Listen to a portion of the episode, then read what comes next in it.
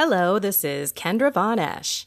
I bought into what this world said would make me happy money, prestige, power, and pretty much do whatever I want, because it is all about me, right? Until God found me and flipped my reality upside down and transformed my life. I left my executive career to help others deepen their relationship with God and the faith for true acceptance, love, peace, and joy. Here is my reflection for today Salt. Salt is an awesome spice. I love me some salt. I eat a keto diet, which my husband says, why don't you just call it Atkins? but I think that's so old school, so I'm sticking with keto. And I actually add a lot of salt to my food because without all that packaged and refined food, if you want to call it food, I don't typically get enough salt. Yay for me! And for those of you who have heart conditions and are salt restricted and are thinking, whoa, what is she doing? Don't worry. I get a full physical and blood work. I have low blood, pressure and low cholesterol. And I have maintained my weight for years, dropping about 20 pounds a couple of years ago when I shifted my lifestyle. And honestly, I feel awesome. I used to have a super bad craving of sugar, and now it's gone. Okay, enough about enough about my diet. Let's get back to salt. As you know, it makes such a difference in making a drab meal incredibly tasty. But too much is overpowering and it ruins it. We are salt, and salt is good. So, what does that really mean in our lives, and why in the heck am I bringing it up? In the Gospel today, and a few other times in the Bible, Jesus references salt that we are salt, but if salt becomes bleh, becomes insipid or lacking flavor, how do you restore its flavor? In another reading, he says, if salt has no flavor, it's worthless and we can just trample over it with our feet. So the gospel goes on to punch you in the face today. For example, if you cause a little one to be- who believes in Jesus to sin, it's better for you to put a millstone around your neck and throw yourself into the sea. And then he says, if your hand causes you to sin, cut it off. If your eye causes you to sin, pluck it out. Ugh, gross, right? And if your foot causes you to sin, cut it off too. I mean, hello, this is like he's not mincing words here. It's better to be maimed in this life and go to heaven than to be thrown into the fires of hell. And then he says, where their worm does not die and the fire is not quenched. I mean, come on, dude, that's some deep stuff. That's why I say it punches you in the face, and honestly, we all better listen up. We have gifts, each one of us. And honestly, I know we all struggle with how to use them and also with doing the right things in our lives and being good people. I used to do some horrible things. I used to watch bad things. I used to look at people in ridiculously judgmental ways. I used to sometimes look right through people, and I didn't really care. And definitely, I wasn't seeing Jesus in everyone. I would walk a path as a leader in my professional and my personal life that led those little ones in a direction that was far from moral and, quite frankly, destructive. Not the narrow path Jesus asks us to walk when he says, Follow me. My behaviors and actions were basically saying, Hey, this is the way to live. Look at me and follow me, not him. This is the more fun path. My salt had no flavor. I didn't stand for anything except just do whatever I wanted, live a selfish me life, and make as money as I can and buy a lot of things. Yes, I loved my family and friends, but when it came to stopping and helping anyone or being there, it was always like, yeah, I'm here for you in words, but was I really there for them in actions? Not so much. I would rather stay home and watch countless hours of TV than lift a finger to help someone. Although I was generous with money, that really isn't the point here. Now I realize how tasty my life is with the right amount of salt in it.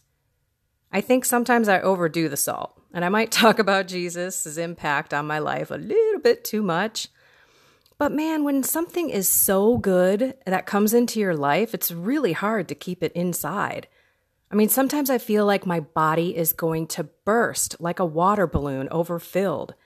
And that water is joy for me and peace that I have never, ever found in my life. No drug, no alcohol, no endorphins working out combined compares with how I feel now. I thought living the straight and narrow was boring, and who in the heck would ever want to do that? I remember I used to run away from anyone who talked about how they found Jesus. Seriously, like, get away from me, you holy roller. Now, I am not perfect, my friends. I'm not saying I am, no way. I still overdrink on occasion, but I also know that it's not what I need to de stress or to have fun either. I am still my crazy, happy, joking self. I just don't swear like a truck driver, and I, I really just don't get ridiculously drunk and wake up the next day feeling horrible and, quite frankly, possibly regretting the things I said or did. There is something so powerful in the truth that there is joy in life without taking a pill, smoking something, or drinking something. I'm trying to say that our salt is proof of our lives, and God is saying, hey, listen up, people. Watch how you live, or you will be in hell forever, where the fire is not quenched. And for those of you who believe that you're a good person, jeez, so did I. But I was quite the opposite when my eyes were opened. And if you think that God is just going to open up the doors to everyone who, you know, didn't kill anyone, I'm a good person, I haven't murdered someone, you've got another thing coming. He clearly states that the path is narrow and the people are few who make it to heaven, and the road is wide and many will go to hell. Take a moment to think about death. What do you think happens when you die? If you believe in a heaven and a hell, look at your life and examine whether or not you have lived according to how God wants you to live. And if you're honest with yourself, you will realize Probably not. Well, most likely not.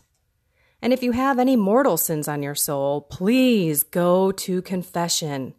It saved my life. Literally. And you are just one confession away from coming back to the Catholic Church and starting over with your life. That's so liberating and freeing to know that, isn't it? I go to confession every single week now. It's a fundamental need in my life. Salt. It's all about how you live your life, how you flavor your life for your own eternal soul, and how you show the tastiness of your life and for others to taste and see. It's not easy to live this way. Temptations surround me every single day. Let me tell you, you guys have no idea, right in this house of mine. But I just go to God for strength. And when I fall, because I do fall, and I will fall, I'm human, I know I can get back up and try again, honestly committed to not do those things again in my life. Some of my horrible ways of living have been put away forever. I know I will never do those things again, but that's truly because God gave me the grace to put that away you can take the slow, strenuous path, the stairway to heaven, which, while it seems hard, really isn't if you go to God for help, and climb up one step at a time to live in eternal bliss, happier than you could ever imagine. Or you can take the wide open, easy road and speed down the highway to hell, to a place of loneliness and pain agony and fire licking your butt for eternity while you look up to all those other people in paradise and regret the way you lived your life. When you think about it that way, let's all be leaders. Let's be salt and lead others by your actions and your words to a place of love, peace, and joy in God's arms in heaven. Alrighty, that's it for today. May you walk in the light of the Lord, and may peace be with you always. Have a blessed and inspired day.